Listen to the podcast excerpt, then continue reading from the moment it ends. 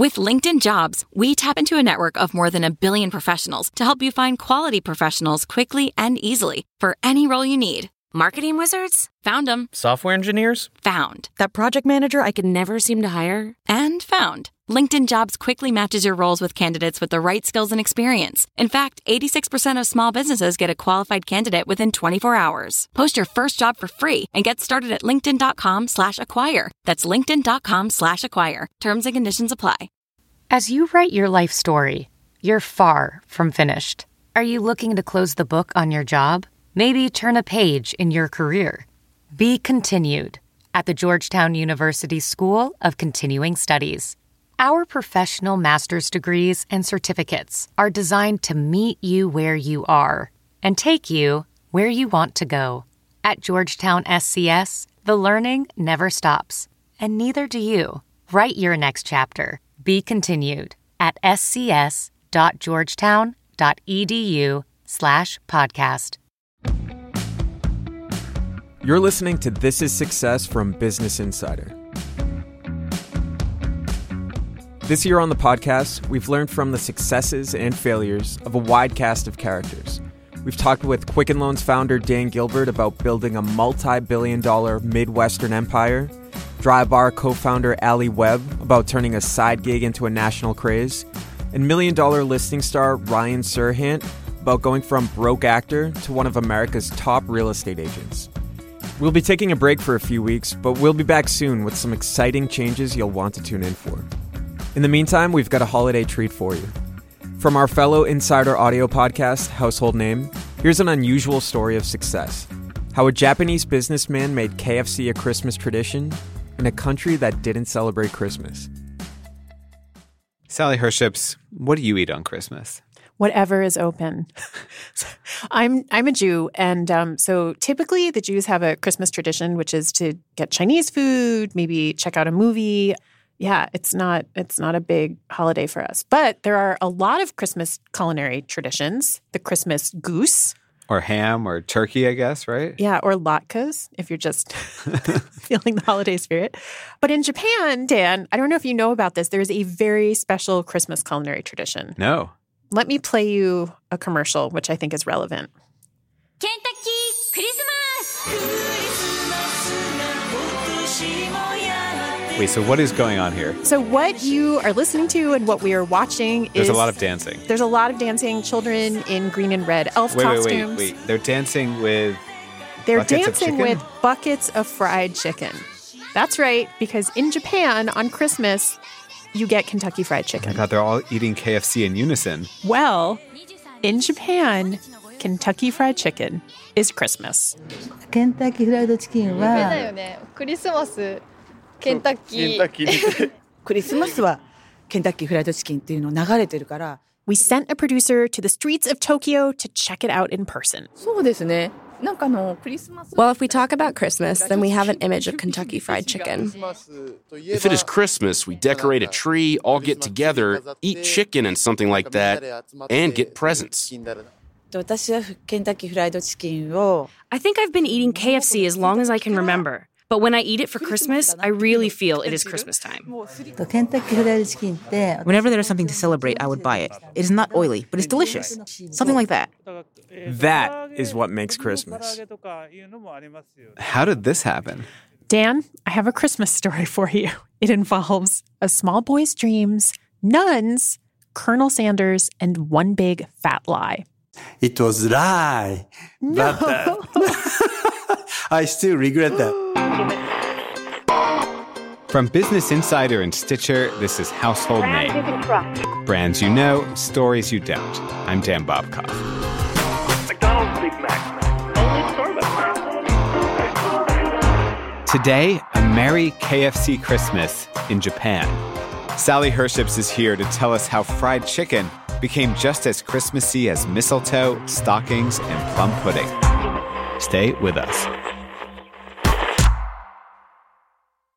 All right, Sally, you're a longtime radio reporter and you were recently in Japan. So, what is the deal with KFC and Japanese Christmas? So the deal is that Christianity is not a major religion in Japan. Actually, only a small percentage of the population is Christian, less than 2%. And so most people are what, Shinto and Buddhist? Shinto and Buddhist, which are not the same thing, but some people practice both. But really, most Japanese, according to the Japanese General Social Survey, consider themselves secular, kind of like people of the world.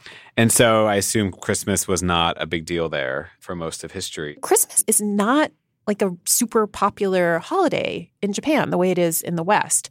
It's kind of like how we celebrate St. Patrick's Day or Cinco de Mayo here. It's just people hanging out with their friends? Yeah, that's totally right. You're hanging out with your friends, you're enjoying yourselves, some gift giving is happening. And we're going to get back to KFC, but first, to understand why KFC on Christmas is such a big deal in Japan, we have to talk about how the Japanese celebrate holidays. There are two times of year when it's traditional in Japan to give gifts to people who've shown you kindness. That happens in the summer, like in mid July, and then in the winter, towards the end of December. So they're kind of similar to the holidays here, except they're totally different because they're different holidays, but they are also different in a very, very particular way. You must participate. And it's spelled out even to the type of gift and the price range that you must give people in different social stratuses. That FYI was Russell Belk. He is a professor at York University. And conveniently, he studies gift giving and he has even studied Christmas and Japan. Wait, so who's like who is requiring this? Who is spelling out the type of gift and how much you must spend? Japanese culture. So it's not like the government is saying like this year you must spend $50 on a melon. No, but actually I think according to the Japan Times the going appropriate price to spend on a gift is closer to $100 US. That's for gifts you would give to a business acquaintance. Oh, I'll be expecting one soon then. Good luck. Don't hold your breath. Lucky for you, we're in the US. so that's the first thing. The Japanese are a little bit more stiff in the way they celebrate their holidays compared with the way we celebrate some holidays here in the US. Yeah, so they were missing like their version of St. Patrick's Day, right? Like that low stakes holiday where you basically appropriate someone else's culture in the name of having a good time. Yeah, exactly. And remember, holidays can be a big moneymaker for stores, which is part of the reason why, after World War II in Japan, when the economy was booming and the Japanese were starting to take an interest in Western culture, some businesses were on the hunt for ways to use that excitement to lure customers into their stores. Ah, the joys of commercializing holidays. yeah, but Christmas is not an obvious choice in Tokyo. December is a really tough time of year to introduce a new holiday. Why? It is Emperor Akihito's birthday on December 23rd, Dan. That is a national holiday. And then there's the New Year, which is also a really big holiday. Um, so there's not a lot of room to wedge in extra holidays. Right. So, so it's not like you'd be like, I have a great idea. Late December needs something. yeah. No, we're already we're already busy celebrating the reigning emperor's birthday and preparing for the new year. Why then is KFC running a Christmas ad in Japan with dancing people eating lots of chicken? All right, to understand this, to answer this question about KFC, which in Japan, by the way, Dan, is often referred to as Kentucky, we have to travel back to Osaka. It's 1970, and it is the World's Fair. From now until September, the site will be thronged with visitors from all over the world. 50 million people are expected. And there's a guy there, Takashi Okawara. He's our protagonist. He's 27 years old then. He's a sales manager for Nippon Printing, and he is in charge of a lot of the projects for the expo. Lots of American concept has been introduced to Japan, like Kentucky Fried Chicken, Mr. Donuts, uh-huh. and uh, etc. And I was supplying packages to those concepts as a printing company sales manager. So I get to know Kentucky Fried Chicken in that way. Wait, so was Yeah. was KFC new to Japan at this point? No, KFC doesn't exist in Japan at this point. Oh, There's no McDonald's, no Dunkin' Donuts. None of these fast food brands exist at the time. what a travesty! I know, shocking. Um, so normally in a podcast like this, we would refer to a source by their first name, but Japan has this incredibly formal culture where respect is really important, as is seniority. And Mr. Okawara is a really successful businessman, and it just feels it feels wrong to refer to him by his first name. So I'm just going to call him Mr. Okawara. Plus, he is the one who told me this story. So it's 1970. Mr. Okawara is at the World's Fair, and he's meeting a lot of people and seeing a lot of sights, including a Kentucky Fried Chicken test store. This was a novelty, right? Yeah, this is the first time on Japanese soil that you could get KFC's fried chicken and french fries and a roll, and the store was a super big hit. They were serving thousands of meals every day. And so Mr. Okawara, he meets this recruiter for KFC, and the recruiter wants him to come and work for KFC. But Mr. Okawara has also been asked by his own company, Nippon Printing, to move to Germany, to Dusseldorf. And ever since he was a little boy, he has had big plans. He has dreamed of growing up to become a millionaire. So at first, he thinks maybe he can do that in Germany if he takes this job with Nippon Printing. But then he finds out what the salary of his manager is.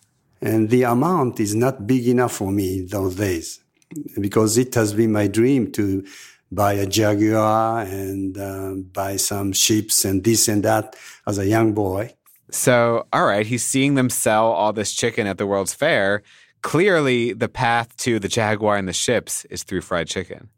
Yeah, I can see why you would think this, but I don't know if you know, but the Japanese, they are not known to be big risk takers. They are super risk averse. So, the first time I was in Japan, one of the stories I was reporting on was about how no one knew the word startup. I mean, not literally every single person, but uh, many people that I spoke to over the course of my reporting were not familiar with that phrase. The idea of risking it all and starting a business was was just really unpopular and rubbed Japanese the wrong way. So, this decision from young Mr. Okawara, this is not as clear-cut as you might think. Mr. Okawara is faced with this big fork in the road, a puzzle. Should he move to Dusseldorf? Or should he become a chicken man? So he starts doing some research and reading about Colonel Sanders. The real Colonel Sanders. The real Colonel Sanders, the founder of Kentucky Fried Chicken. A man. A man from a small town.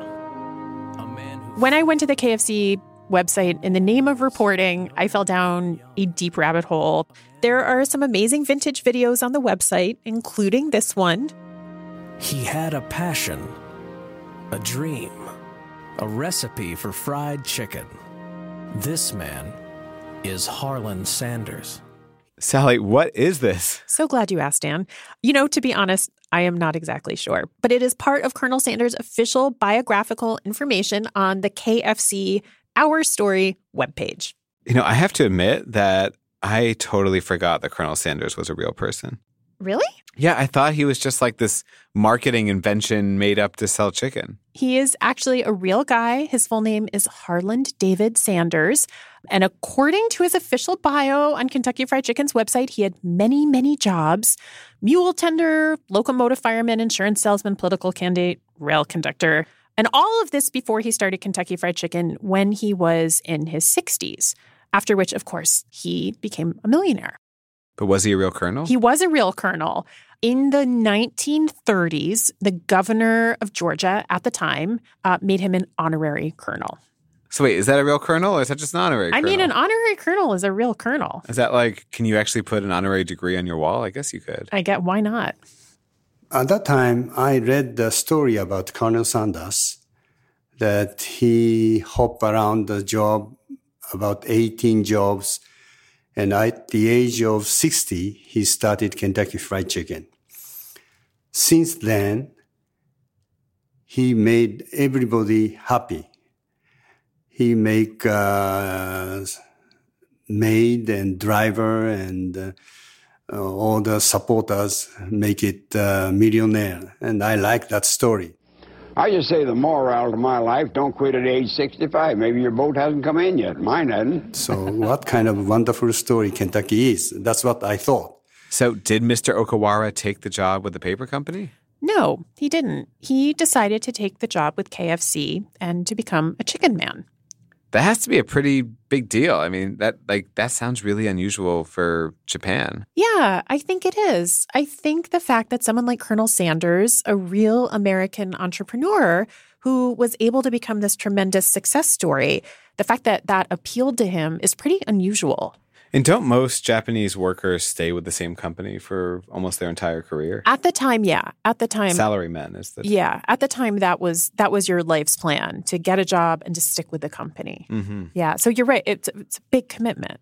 It's like marriage. I didn't know Colonel Sanders was so inspiring. Well, Dan, there's more.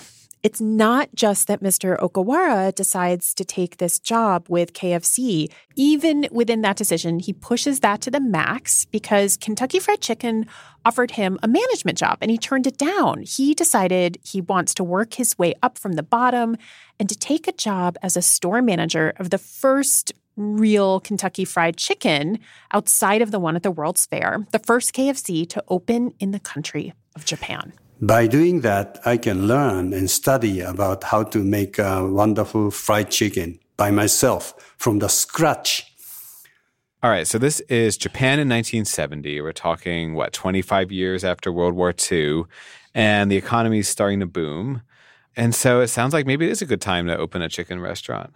You would think, but that that is not the experience that Mr. Okawara has. What happened? So they open the first store and they have these grand expectations. There are fireworks, there are giant advertising balloons, and the store is a giant flop. I've been cooking chicken and waiting, waiting, waiting, but I couldn't sell it. Because, first of all, all the sign was written in English and the roofs was painted red and white stripes. Actually, no one knows what the hell they're selling it. So they come into is this a baba or is this a, are you selling a chocolate or that sort of things. Yeah, and he has, I mean, he must have a lot riding on this. He had that great job lined up in Dusseldorf, and here he is, like cooking chicken that nobody wants in Nagoya. Yeah, this is it. But uh, I quit already Nippon Printing and I gave up the chance to become uh, an officer in Dusseldorf. I have nowhere to go. So I have no other choice to struggle in the store with uh, part timers. And you know what? It gets really, really bad. No one is buying this chicken. No one. No one.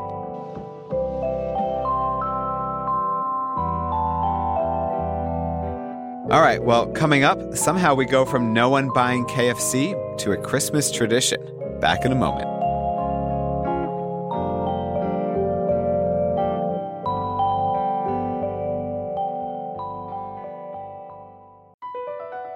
BP added more than $70 billion to the U.S. economy in 2022 by making investments from coast to coast. Investments like building charging hubs for fleets of electric buses in California and starting up new infrastructure in the Gulf of Mexico. It's and, not or. See what doing both means for energy nationwide at bp.com slash investing in America. Welding instructor Alex DeClaire knows VR training platforms like Forge FX help students master their skills. There's a big learning curve with welding. Virtual reality simulates that exact muscle memory that they need. Learn more at meta.com slash metaverse impact.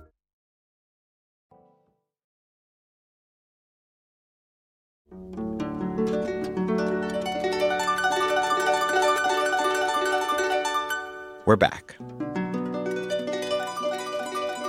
No one is buying Mr. Okawara's chicken. It is a tough, tough time. Then um, we've been doing everything. We've been sleeping in the back of the store because we cannot afford to rent an apartment. Sleeping? You were sleeping in the back of the store.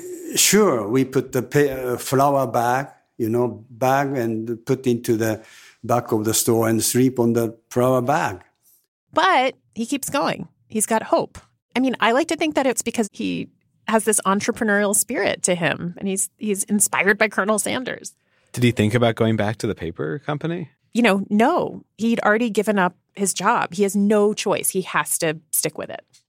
But uh, in spite of that situation, I kind of convinced that uh, this business will be okay because the more I eat, the more I convinced that this is such a good taste and I love it.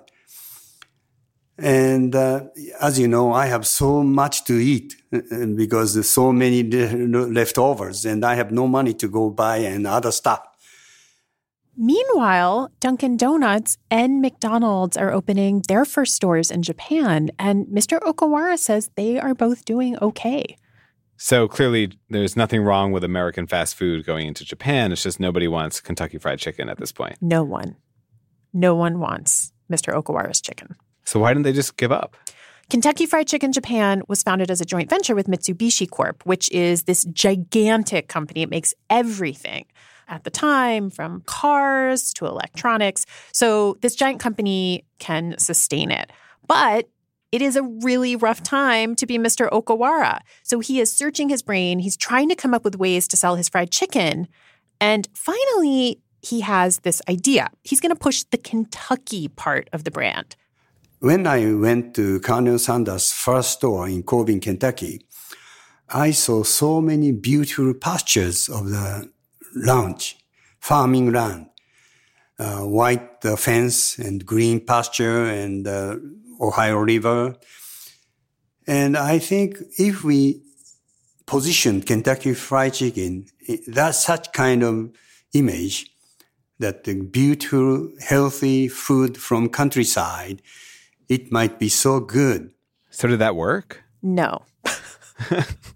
Mr. Okawara, you can't get any luck. No. Although, to be fair, it does set the stage for success later.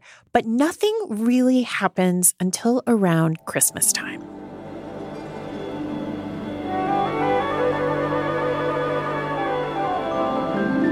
Then one day I got a phone call from the sister of the kindergarten.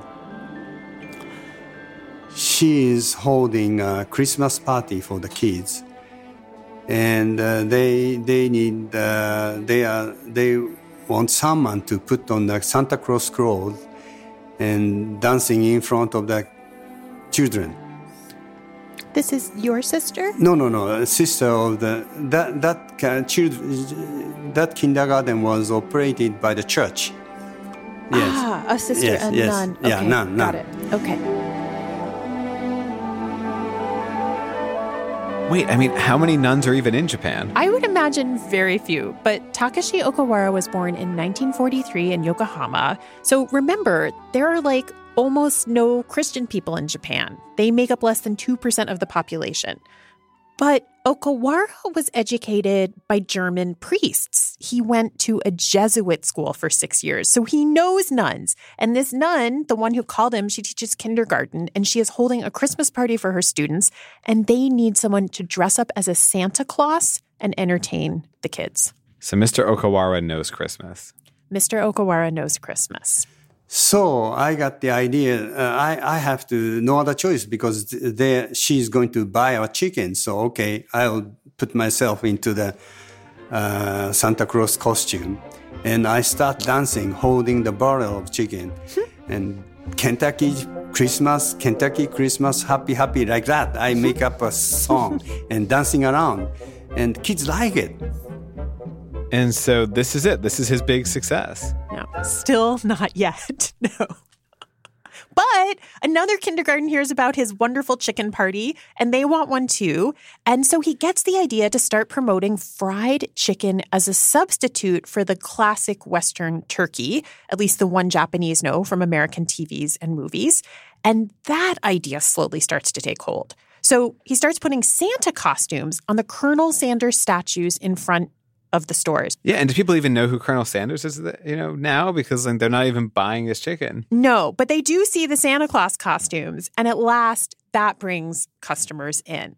Okay, so he's done. He's not sleeping on flour sacks in the back of the store anymore. People are buying chicken. And after a few years, KFC for Christmas starts to get popular in Japan. And NHK, which is a national broadcaster, comes in to interview Mr. Okawara, and they want to know if KFC is an American Christmas tradition. And Dan, wait for it. He says yes. You are selling Kentucky Fried Chicken so well in Christmas and is there common custom in overseas? and I would, ooh, uh, I, I know that there people are not eating chicken; they're eating turkey. But I said yes, it was lie. No. But, uh, I still regret that, but people people like it because something do good in the US or European countries. People like it.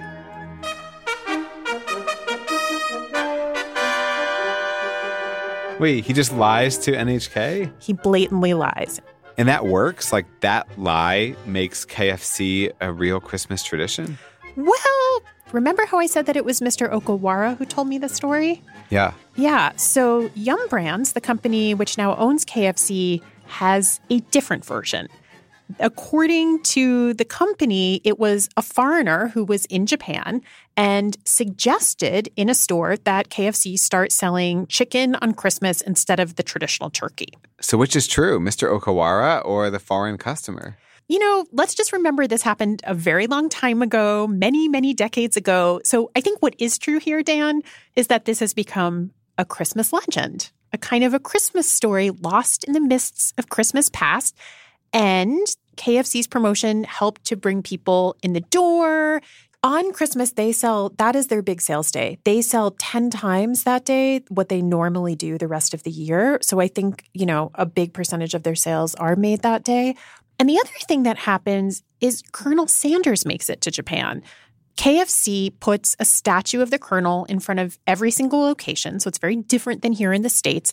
And he becomes a pretty big star. Yuko Nakajima, who is now the chief marketing officer for KFC in Japan, told me that Uncle Colonel, which is how he is often referred to there, is probably one of the top three most famous Americans in Japan. What is so? What does Uncle Colonel Sanders represent? Yes, he's he's very well known, maybe more than your president. and our producer on the streets of Tokyo found that's true. Colonel Sanders Colonel Sanders is more hmm. famous than generations of prime ministers. Even though you would not know all American presidents, his name is as famous and well known as John F. Kennedy.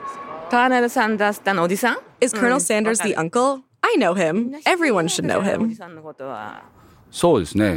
In front of the store, there was always Colonel Sanders standing in a white suit. And it's not that hard to understand how you could mix up an old guy in a white suit with another old guy in a red suit. At Christmas, Colonel Sanders becomes Santa. He's wearing those red clothes. Colonel Sanders wears white clothes, and Santa Claus wears red clothes. They are the same old guys. I think they're different people. Or could it be that Colonel Sanders was the inspiration for Santa Claus? Santa Claus became Colonel Sanders, or Colonel Sanders became Santa Claus? Was it something like that?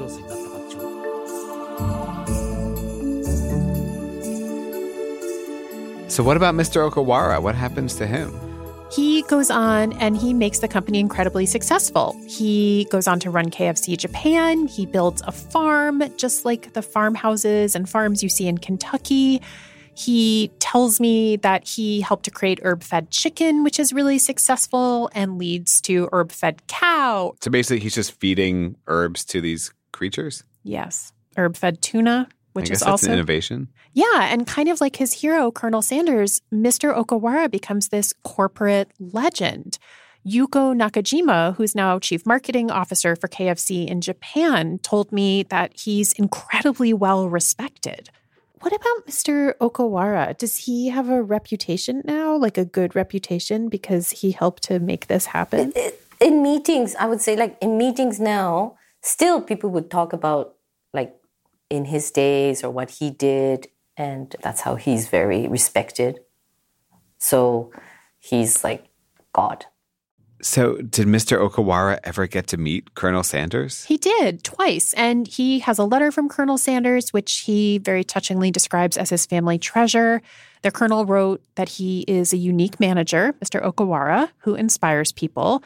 And Colonel Sanders definitely inspired Mr. Okawara. Mr. Okawara is super loyal to him. Later, when the company gets bought by a conglomerate and it wants to, get ready for it, change the recipe.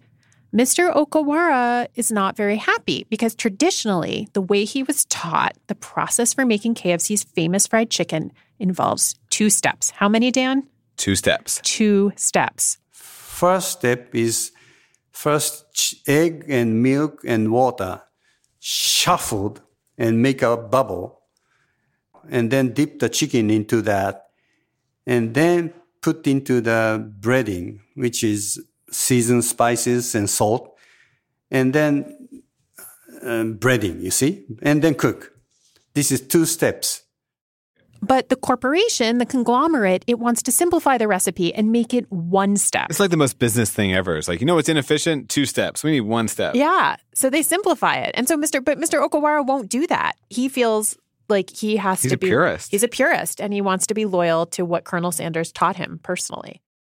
Yeah, because I don't know which is right, but uh, for us, I was first manager to be trained by Colonel Sanders. I don't want to change the way of cooking which Colonel Sanders came up uh, just because of the economics, just because of the time saving and this another thing. I, I would like to stick with the original, original Colonel Sanders way of cooking. So in Japan, while Mr. Okawara is in charge, KFC or Kentucky sticks with the original recipe the Colonel taught him.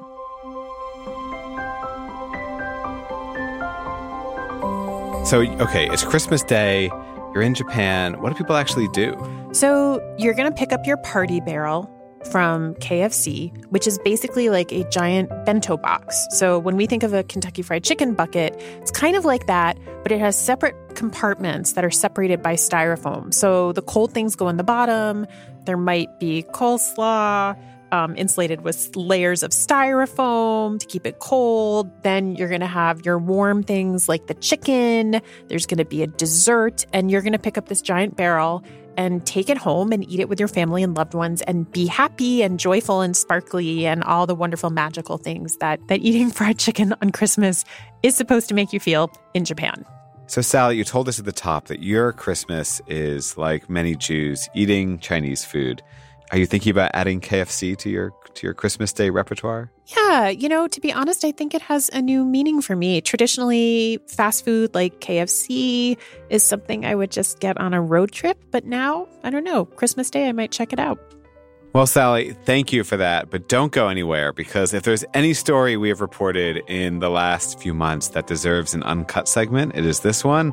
So, coming up, household name uncut.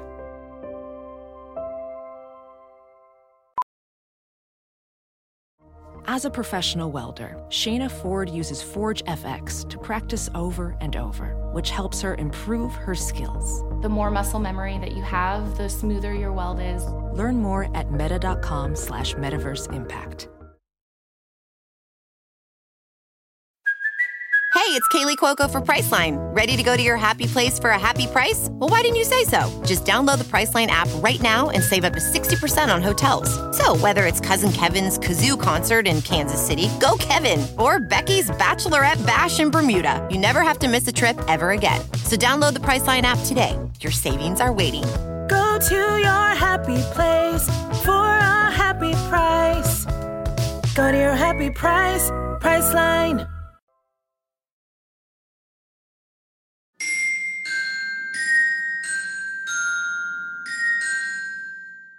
All right, we're back with Household Name Uncut. You probably know the drill by now. This is the part of the show where we bring back things we learned through the reporting process that didn't make it into our main story, but we just thought were so interesting that we have to tell you now. So, Sally Herships is still here. Hello. Hi. And Sarah Wyman, our producer, is with us as well. I'm so excited. Me too. All right, so first up, Sally Herships. I feel like we should have chicken.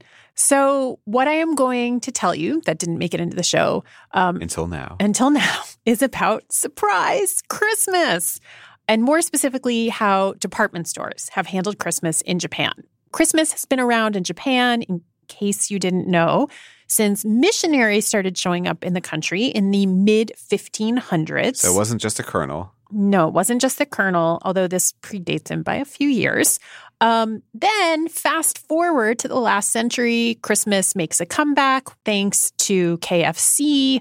So, around all the same time that this stuff is happening with KFC in the 1970s, department stores were figuring out that Christmas could be a really big marketing tool. So, they take on the tradition of decorating for Christmas. And in some cases, they hit it right on Rudolph's red nose.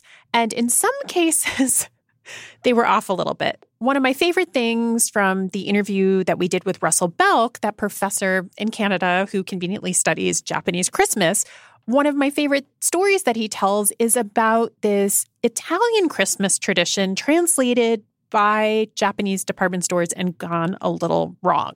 And so, for example, I've seen in a Japanese department store a Christmas tree decorated with red women's underwear. Uh, and apparently they had heard or read that in Italy it's good luck around that time of year to uh, have red underwear that you're wearing. Uh, but they got it a little bit wrong and, and uh, put it on, on the Christmas tree that I saw in one of the major department stores in uh, Osaka. So it was good luck for the tree. I guess, depending. Then one of my other favorite moments, Russell Belk talks about what, which I, I guess it makes a lot of sense when you think about it. Imagine we have Jesus, Santa, and Colonel Sanders, all men, all with beards, and that leads to the potential for some kind of big confusion. Or the greatest crossover event in history. Oh, yeah. supposedly one of the department stores in Tokyo trying to get Easter right put up a cross with Santa Claus on it. And so uh, they, they had some of the right concept, but uh, we would find that obviously bizarre. This only lasted a few days before they were told and, and took it down. Bottom line, many Japanese people really get familiar with Christmas through marketing. They have appropriated the holiday, says Russell Belk, but they have also totally made it their own. All right. Well, next up, Sarah Wyman, esteemed producer. What do you have for us? I actually have no idea what you're about to say. Me, I'm excited. Okay, I have a baseball story for you, and hang with me because it's actually about KFC. So, baseball has been in Japan since the 1920s. They have a professional league just like we do in the US. Wait, I have I have a question, Sarah, as a non-sports ball fan. Do we play them like the American teams? You just say sports ball? Yeah, sports ball. I think every once in a while there are like exposition games, which are done just to kind of make baseball a bigger deal worldwide to like up the profile of the sport. But no, they're not playing in like our leagues or World Series. So the Japanese teams are staying in Japan for yes, the most part. For the okay, most part. I'm with you. I'm with you. Great. So, our story is about a team called the Hanshin Tigers. And for the first 60 years that they were in this league, they'd been there almost since it started in the 1920s, they just hadn't done very well. They'd gotten close to winning the championship a couple of times, but they'd never actually done it until 1985, when finally they have this blockbuster season. That's the year they make it to Japan's championship series, the World Series of Japan. They beat their arch rival to get there, and it was all very exciting.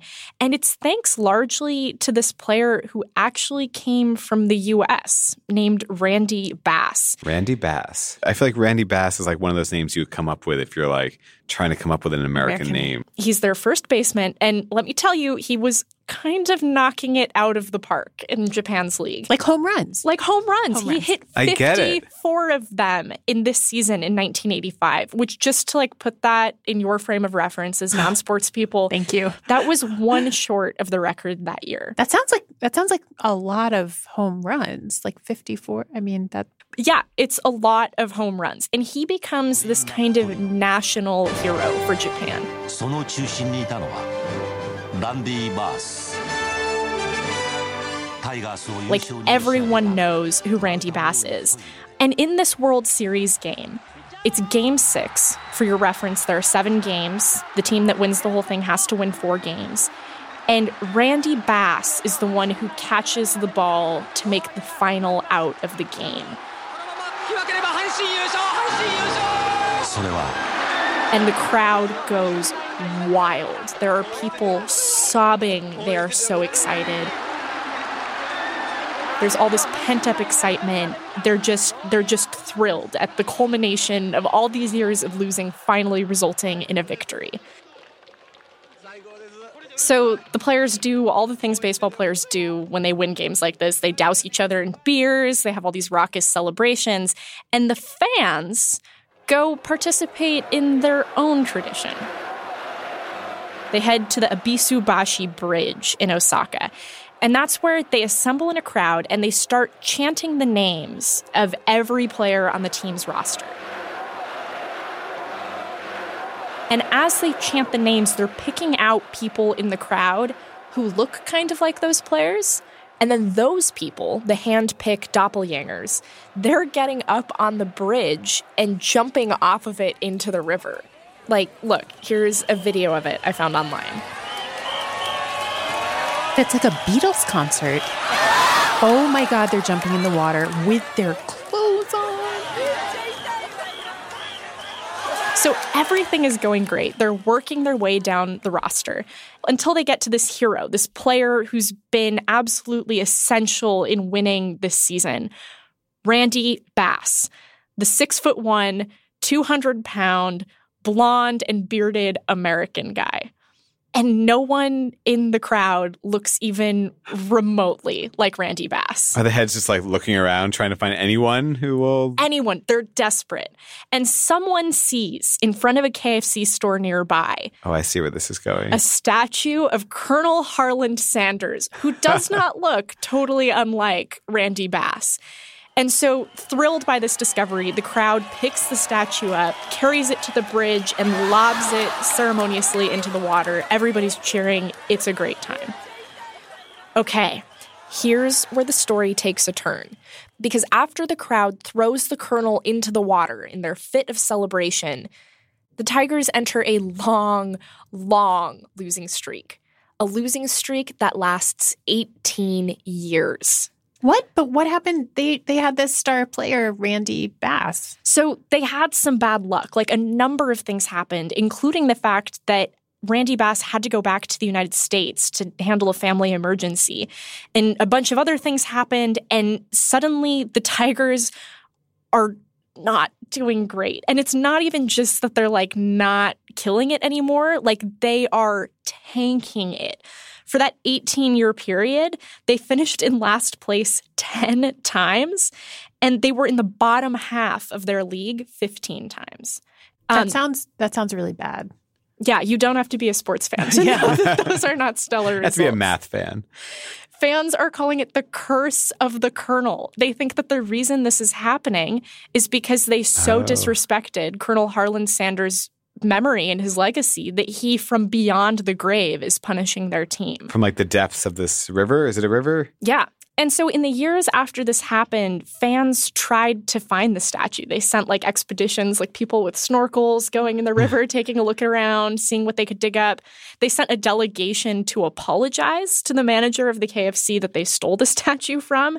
But none of it is enough because their team just keeps losing. They made it to a championship in 2003, but they lost that championship. And many of the Tigers fans are convinced that the tides will not turn until they find this statue and make their amends to Colonel Sanders. Are there tides in the river? Are there tides in rivers too? Do rivers have tides? They have currents. They have currents. They have kernels. this one, one does. does. Okay, and so finally in 2009, we have an update on this story. After a quarter of a century in a watery grave, Osaka has solved the mystery of the missing Colonel Sanders, the Kentucky Fried Chicken mascot, hauled out of the Dotonbori River in the center of the city during a cleanup for a riverside. The city of Osaka was like doing some remodeling, and they were working on a project near the river. And they had a diver in the water who was working on construction, and he found something buried in the bottom, in the mud of the river. And at first, he thought it was a barrel. And then he was worried it might be like a corpse. But they took it out of the water and they realized that what they'd uncovered was the torso of this statue of Colonel Sanders from 20 years ago. So they have this big fanfare. They pull the whole statue out of the river. There's a literal unveiling with like performers, cameras flashing everywhere. Oh, the colonel does not look like he's in good shape. He is still smiling. I'll give oh, him that. he's missing his left hand. Exactly. He's missing his left hand. And so some fans think that that's why the Tigers still have yet to make it to another championship. But the team hasn't finished in last place in their league since the statue's been found. So make of that what you will. It sounds like the Hufflepuff play, second place or nothing. But wait, have they found the hand? Are they still looking? I imagine they're still looking. I think some of the urgency's gone away because they've, you know, found most of the statue and that feels like enough. You know, they're on the up and up again. Now they're at least not combating this curse. Now they're just having all the normal problems that baseball teams have when they're bad. There's not like this doom hanging over them. But personally, I don't think finding the hand would hurt. So where's the colonel now? So the Colonel has been taken, the original KFC where it was stolen from doesn't exist anymore. So they took it to a KFC that's really near the stadium where the Tigers play, and you can still visit it there today. All right. Well, the Kentucky Fried Curse undone somewhat. We've learned a lot today. Producers Sarah Wyman and Sally Herships, thank you. Thank you. Arigatou gozaimashita.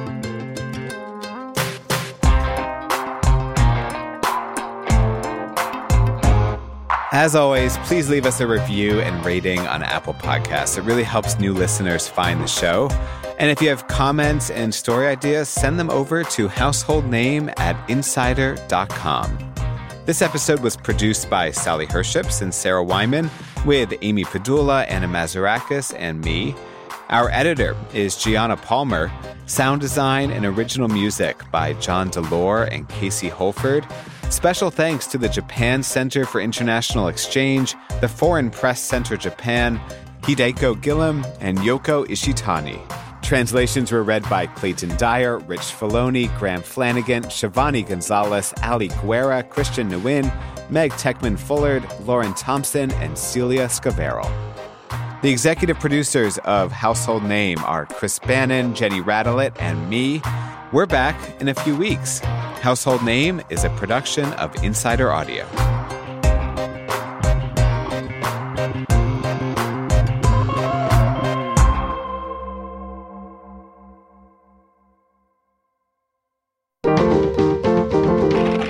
Stitcher.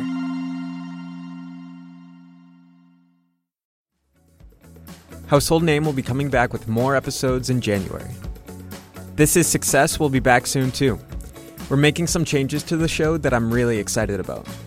In the meantime, make sure you subscribe to both Household Name and This Is Success in Apple Podcasts, Stitcher, or wherever you listen to make sure you don't miss our next episodes. You can follow me on Twitter at Rich Filoni. Thanks for listening. This is Success is a production of Insider Audio.